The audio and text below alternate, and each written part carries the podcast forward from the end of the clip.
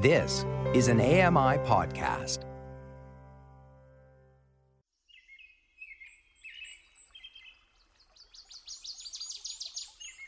Welcome back to Outdoors with me, Lawrence Gunther. Canada is really coming out of hibernation. Spring's coming on strong. Lily has some myth-busting facts she's going to share with us that may have you doing some of your own fact-checking.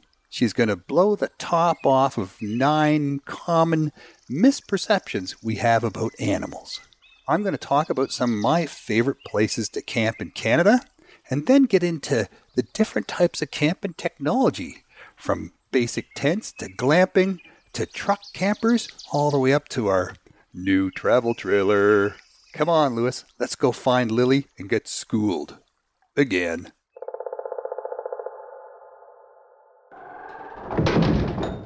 Getting Schooled with Miss Lily. Hey, Lily, what have you been up to? Debunking animal myths on the internet. Is that right? Yeah, no, turns out we're just full of misinformation, aren't we? So am I sensing a little quiz coming on here? Not so much to test your knowledge about animals, but more about whether you too have fallen prey to the myths. Oh, well, let's get on it then. Okay, this myth number 1. Bears hibernate. Ask anyone which animal comes to mind when they hear the word hibernate, and their response will most likely be a bear. It may be common to picture a burly, fattened-up black bear slumbering away. This follows with the dangerous misconception that sleeping bears are nearly impossible to arouse during the winter months. We should test that next winter. Oh, yeah? Should we? Yeah, we'll get Theo to go down with a microphone. Well, true hibernation occurs when an animal drastically lowers their body temperature to nearly match their surroundings and sleeps through the winter. Hibernating animals, like woodchucks, appear lifeless and are not easily awakened. Bears, on the other hand, exhibit torpor, a short-term reduction in body temperature accompanied by lethargy. Heart rate drops, but not as much as that of true hibernators. I guess we just always assumed that they hibernated because you don't see big black furry bears running around in the wintertime. They'd be so easy to spot, right, against all the white snow. Maybe they know that, so they just sort of take cover. True or false? Goldfish have a 3-second memory span. I don't know about goldfish, but I've had a lot of interactions with fish over the years, and I can tell you they'll follow my lure for minutes sometimes. And we have underwater footage of fish following and examining lures for long periods of time. Well, contrary to popular belief, behavioral studies show that goldfish can associate sounds with feeding times. Oh. They operate tiny levers and even recognize their owner's presence. Each of these behaviors requires a lengthier memory span than 3 seconds. Well, for sure, when Mom feeds the fish in the fish tank every morning, they know. They know what's going on. Oh, yeah, they know. Totally. Every morning, they just bolt to the top and they're like, food! Mama! Yeah. Okay, this is myth number 3. Yeah. About wasps. Leave them alone and they'll leave you alone.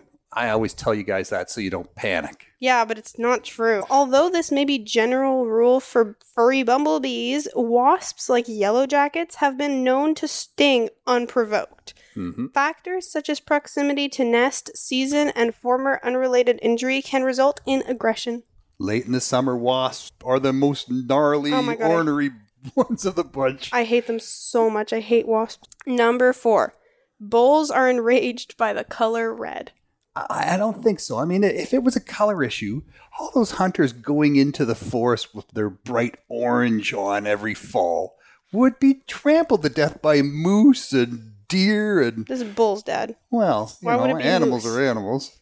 Well, this myth originated in Spanish bullfighting. In fact, it is the swift motion of the red cloth used by the matadors in bullfighting arenas that caused the bull to charge. Studies suggest that bulls, like many animals, are actually colorblind. You know, they say black bears are technically legally blind as well as colorblind. They really depend on their hearing and their smell. Do they have, like, handicap signs when they park at the grocery stores, Dad? Legally blind? They don't need to. They can park wherever they want. Okay, number 5. Head lice have a preference for dirty hair. No. Because, I mean, you can keep your dog clean and your cat. And fleas, if they're anything like lice, fleas don't care. They'll get on anything. Okay, well, head lice were once thought to thrive primarily in oily, dirty hair. Sometimes after, it was believed that the parasitic insect actually preferred cleaner hair because it allowed for easier mobility. Neither of these assumptions are true. The common louse likes your hair no matter when you last showered. Yuck. Myth number 6. Touching a baby bird will cause its mother to abandon it. You know, as kids growing up, me and my buddies, we all thought that. And every time we found little baby birds, you know, on the ground below trees, we always said, oh, don't touch them, don't touch them. The mothers will reject them. And then if you saw some kid pick one up, you realize that bird was toast. You'd take it home and you'd nurture it, and you'd feed it, until we finally figured out that was all a pile of hogwash. Well, the falsehood that mother birds will abandon their offspring is derived from the belief that birds can pick up on human scent. Yeah. In fact, most birds have a rather poor sense of smell and are unlikely to readily abandon their young.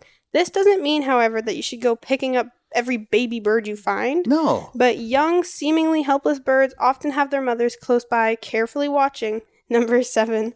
Daddy longlegs are the most venomous spiders. I always knew they were harmless. What? They are. They're amazing. I hate those things. They're so creepy. Them. They're not even real spiders. I know, but they walk on water. How cool is that? They don't. Yeah, they do. No, they don't. You're mistaken. That's not true. Yeah, I've seen them. No, you haven't. You're blindy eyes. You're thinking of something else. The daddy longlegs do not walk on water. What if I'm thinking of water striders? Yeah, you're thinking of water striders, as is in the name. But well, they look the same to me.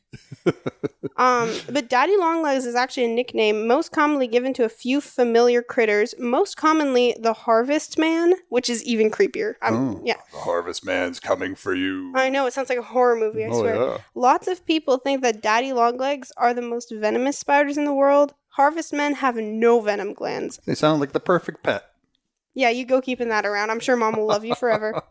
Number 8. Bats are blind. Blind as a bat. We all knew that. There you go, Dr. Seuss. The common misconception that bats are blind still exists. Though some bats have poor eyesight, they're certainly not blind, and many bats can see as well as humans. So being blind as a bat is not a bad thing, necessarily. Well, don't take it as a compliment. No, I guess not. Okay, number 9. Camels store water in their humps. Absolutely. No. No? No, I knew this for a long time. Really? Because I was a well-cultured child. Camels actually store fat, not water.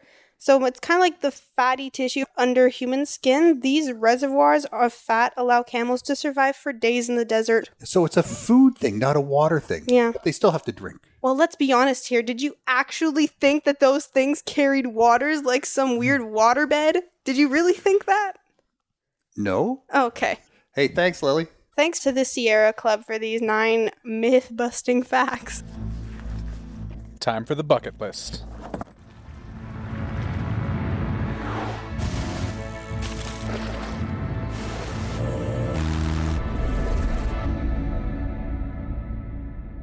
Here's 7 of my favorite places to camp in Canada, in no particular order. Algonquin Park. True wilderness, beautiful lakes, short portages, no white water, just canoe, carry, canoe, carry, canoe. And I like it because I'm not just piling in a bunch of stuff, setting up camp, and then breaking camp and then piling it back out again.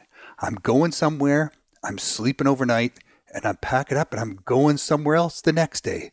And when you plan a trip right in Algonquin Park, you can get back in 3 or 4 lakes away from where you parked your vehicle.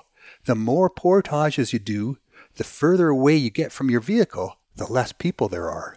And the way they set the whole thing up, they only put campsites on one side of any lake. So no matter where you are, you don't see the neighbors beside you, and you don't see anyone on the other side of the lake. It's just you, your campfire, and the stars. Île d'Orléans. This is a historic island just outside Quebec City, located in the middle of the Saint Lawrence River. It's a long island of about 15 kilometers and maybe 1.5 kilometers across. Lots of historic things to see there. Old boatyards where everyone used to park their luxury sailboats during the off-season. And tons of great entrepreneurs making beers and honey and great artwork. But what I liked the most is there's a campsite there where you can back right up to the shore of the Saint Lawrence River and enjoy the ocean-going ships coming and going, cruising just off the shore. I'll tell you, sometimes you wake up in the middle of the night and you hear the waves from the ship crashing up onto the shore and the rumble of their engine. You think it's coming right in at you. Baddeck, Cape Breton. Baddeck is right there. As soon as you get onto Cape Breton Island off the mainland of Nova Scotia, you can make a few different turns at that point. You can go one way and go down the Cabot Trail, which is absolutely gorgeous. Stunning vistas, drop-offs. I'll tell you, it takes a solid driver to make that road and a good stomach as a traveler because that road's going up and down and left and right. Just be careful when you get out. That first step may be a doozy. The other things around Baddeck, though, after you've done the Cabot Trail, there's the Graham Bell Museum, which is just an amazing museum, all about the inventions of Graham Bell. There's the Bras d'Or Lakes. There's 5 main Bras d'Or Lakes on Cape Breton Island. And in total, those lakes cover more of the island than the actual land itself. These are actual inland seas. Some of them have the same level of salt water as the ocean because they're directly connected to the ocean. Some are saltier, and one is even fresh. So it's a real mixed bag, but beautiful for sailing. Hey, I was there once when Paul McCartney came in with his yacht. Bay of Fundy. This is my last stop on the East Coast, but there's many other places to go for sure. Why the Bay of Fundy? It's just rugged beauty. And there's nothing more amazing than just sitting on a gravelly beach in the fog, in the cool summer air, and just listening to the waves coming closer and closer. It's got a tide of about 12 to 20 feet.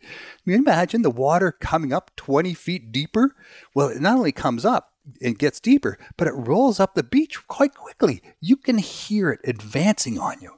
There's a river nearby where at one point, when the tide's going out, the waterfall is going in one direction. And when the tide's coming back in, the falls reverse and go in the other direction. There's also something else that's pretty cool in that area, and that's the Magnetic Hill. You can park your car on the hill and you roll uphill. Get out of your car, walk downhill. It's an effort. Turn around, walk back up. It's easy. It's all an optical illusion. But even as someone walking, you'd get tripped into thinking somehow there's a magnetic pull pulling you up the hill. Banff, Alberta. Jump right over Manitoba and Saskatchewan. Sorry, guys. And I know there's great things to do and see there for sure. But, you know, Banff, Alberta, really, Rocky Mountains, the foothills, all of that. Williams Lodge in Alberta as well, fully accessible. They're just rebuilding that whole thing. But there's nothing more amazing than the Rocky Mountains and the trains going around the mountains and through them and over them.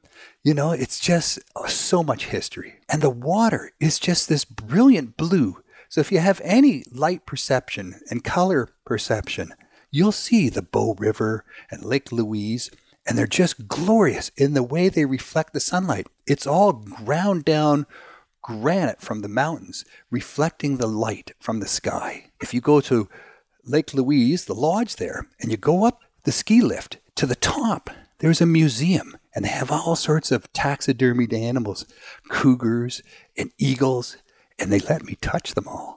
I mean, how cool is that to be able to touch a cougar and a wolf and an eagle and things like that? Tofino. That's on the west side of Vancouver Island. It doesn't get more rugged and beautiful than that. Great big rainforest trees. You can't even wrap your arm around. Beautiful long beaches that you can stroll forever and collect driftwood. If you want to do a little surfing, well, try your luck. Me, I'm going fishing and kayaking. And the added beauty and mystery of the area is all the great historic and current things going on with First Nations people there. It really is a powerful experience. And last, but certainly not least, all right, this is maybe one of my favorites, probably because it's only a 2-hour drive from where I live, Sandbanks Provincial Park. This might be one of the nicest beaches in North America. The sand stretches forever. There's no sharks, there's no weeds, there's nothing that can hurt you. You can walk out forever, it seems. You know, one sandbank and then it drips down and another sandbank. Every time you go up a hump and then come back down, it gets a little bit deeper. But the water is beautiful. It's fresh. You can stay out there for hours and play. You'll never be crowded. Go a little early though, and now you have to book ahead every day to get your spot, to get your right to go into the park as well. They have different beaches depending on which way the wind's blowing. You might want to pick a different beach, but there's always somewhere where you'll find calm or waves. Me personally, I like it when it gets a little wavy. We love playing in the waves, a little belly surfing, and just goofing around out there. Love Sandbanks. There's no better place to be in the heat of the summer. Just bring some shade and lots of good, organic, safe sunblock that's not going to mess up the water. You know, a lot of the sunblocks we buy these days are really not good for the environment. Pay a little more, get the good stuff. Better for you, better for the environment. Outdoor tips and tech. 6 degrees on your left, 122 meters.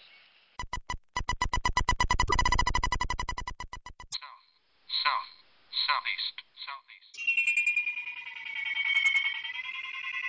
Here's a tour of my four-wheel truck camper. I like this camper because it fits right in the bed of my Ford pickup truck. And it has a roof that extends up, so you have all sorts of great headroom inside the camper. It takes very little time to set this thing up. There's 6 clips around the top of the unit. It's an all-aluminum welded camper. They're lightweight, durable, and very portable. 1,100 pounds for the entire unit. There's all the 6 clips. I'm at the back door now. I'm in the camper. Release the clasp here at the back. Push up on the ceiling with this hydraulic lift assist. Up goes the front. And voila, it's up. I'm sitting on the flip-flop sofa. Full length. My buddy's 6'5", can sleep on this. Flips into a double bed. The double bed over the cab pulls out into a queen-size bed. Right across from me is a sink with a 20-gallon water tank, a fridge and freezer, a furnace, a 2-burner stove, fluorescent lights, and lots of storage cupboards under the sofa, under the counter. The ceiling has an electric fan. There's windows all the way around, big windows that pop open. Sometimes we bring the truck camper with us when we go camping, along with our travel trailer, and then we end up with sort of a bunkie for overflow guests. But here's the big news. Well, for Lily and me and the rest of our family, we just took delivery of our brand new Jayco J Flight 32 BHDS travel trailer. 32 is the length, 32 feet. The BH stands for bunkhouse, so that means at the back of the trailer there's bunk beds for all the kids, and DS means double slides. So there's a slide in the bunkhouse that extends the wall out, and a large slide in the living area that also extends out, making the interior space a bit more than your typical 300 square feet. Here's some of the features I like about the new Jayco and some of the accessibility issues I'm still working out. At the front of the trailer, instead of a manual tongue jack to lift the A-frame section of the trailer up and down to put it on the hitch of the truck, there's an electric tongue jack. Up, down. You can tell up, it's working a little harder.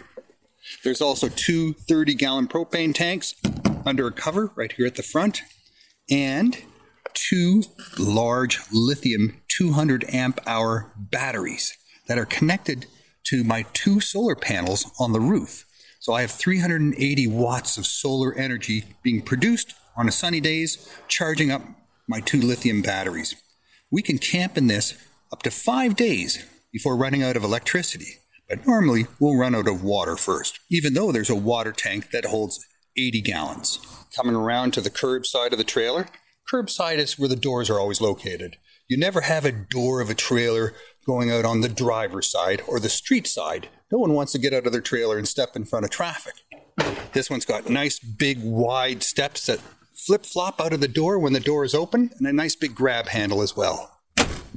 Inside the camper, just when you come in, there's the command center behind a door, so no little fingers can start pressing on all the important buttons. In here, I have rocker switches that I've marked with braille using my 6-dot braille maker. So I can turn on and off the gas water heater or the electric water heater, or have both the gas and electric on. I can turn on the water pump. I can open the slides. They're electric slides. I can turn on the inside lights or the outside lights. One of the things I don't necessarily like, but everyone enjoys it, is the electric fireplace. I haven't figured out how to turn this thing on yet. At the bottom of the fireplace, there's a touch screen that if you touch it just right, maybe if I put some braille there, but I'm wondering, I'm touching this front and it's not coming on. So I don't know how to turn on the fireplace. Here's a stereo system here with auxiliary inputs, HDMI inputs. Why I like to have a stereo is you have the speakers inside the trailer, but you also have speakers outside on the curbside. And I always have some music playing, some non-offensive kind of music, playing at a fairly low volume. But that means when I'm walking around outside, I always know exactly where the door is, exactly where the trailer is. Even if there's no sidewalks or paths leading to it, I can just use my ears and find my way back to the trailer every time. All the lights inside are LED and run on 12 volt, so very low drain on the batteries. The fridge and the water pump are also 12 volt.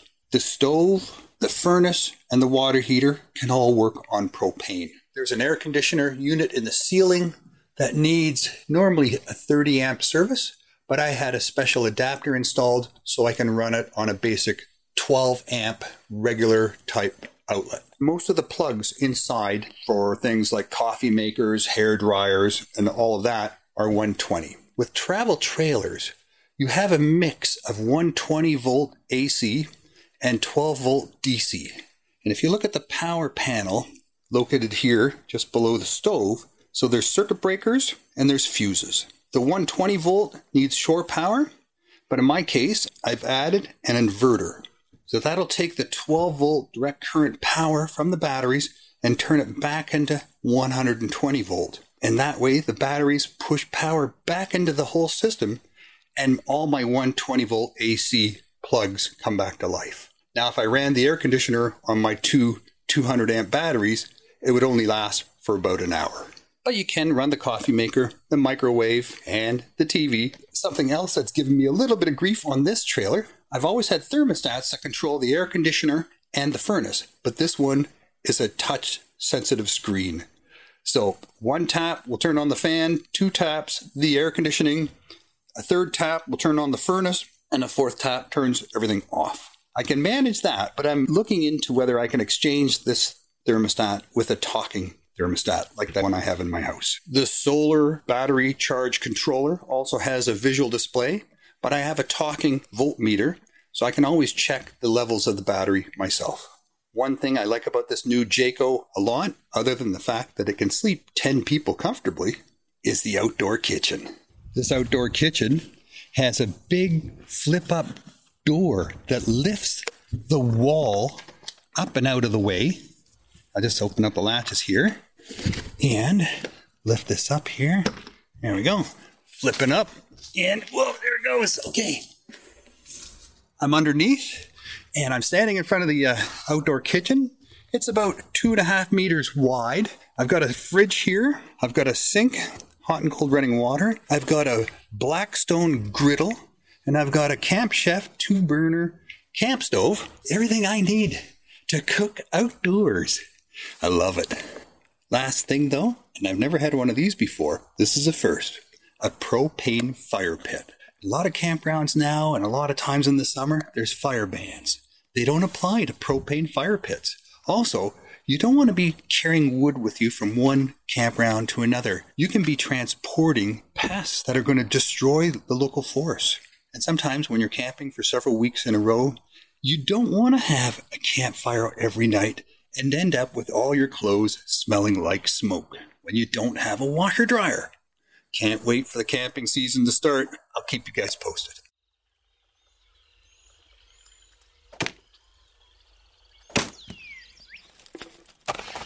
There's a time for tenting, and a time for overlanding, and a time for car camping, and there's a time for just setting up the trailer and taking it easy. You pick the one that works best for you. Yeah, a lot of it comes down to money. You know, the first thing maybe is just a sleeping bag and a bedroll and a tent. You can spend as much money or as little money as you want. The main thing is, what do you want to do with it? If you're going to take it canoe camping, you want to go lightweight as much as possible. But if you're car camping, you can glamp it up. You know, get the inflatable mattresses and the giant tents and tables and chairs, and you can bring everything when you're car camping. I love doing all that. Now I've stepped it up a little more. I have a camper on the back of my truck. You heard all about it. You know, this is just an amazing machine for me to just have on the back of the truck. You can go not off-road, but overland. You can go down some of these logging roads, and you don't have to worry about, am I going to be able to turn around? Is there going to be big divots in the road and humps and washouts and things like that? Hey, we have four-wheel drive on the truck. We're not going to get stuck, but we are going to be able to go places that we wouldn't be able to go if we were towing a trailer. And that's my last thing. I love the trailer idea. We've been doing that, well, to be honest, been doing that all my life. You know, started with my mom and dad with tent trailers, and then moved on up to travel trailers. Personally, I've owned three now. The first one I had was in 2006, then in 2012, and now in 2022. It's not because I get tired of them. It's more that I need a trailer that fits my needs for the times. You know, the first trailer we had lots of little tiny babies and kids, so having lots of beds was important. Not so much room on the floor to walk around. The next one we had was much more mobile, lightweight, and we dragged that all over North America. I think our longest trip was 90 days and 16,000 kilometers. Now we've decided to go to more of a cottage feel. We're not going to take those long trips anymore. Gas is expensive, and we have grandchildren we want to visit in different parts of Quebec and Ontario, and a few favorite places we just love to go over and over again. You know, you really don't have to go far to have a good time camping. There's so much nearby. Just take the time, slow down, and explore. Follow me on Facebook, Twitter, and Instagram, or visit me at lawrencegunther.com to keep up to date on my blogs and videos.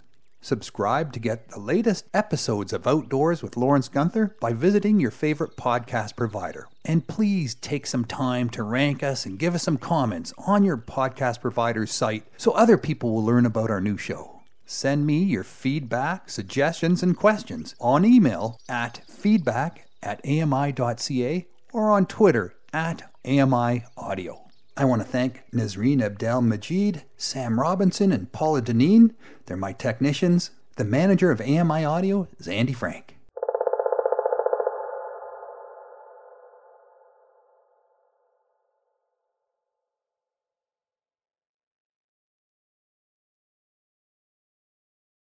This was an AMI podcast. For more accessible media, visit ami.ca. Hi, I'm Ramya Amuddin. Join me weekly for AMI Audiobook Review, the podcast that explores new titles, introduces us to famous narrators, and updates what's hot at the Center for Equitable Library Access. Download episodes of AMI Audiobook Review from your favorite podcast provider.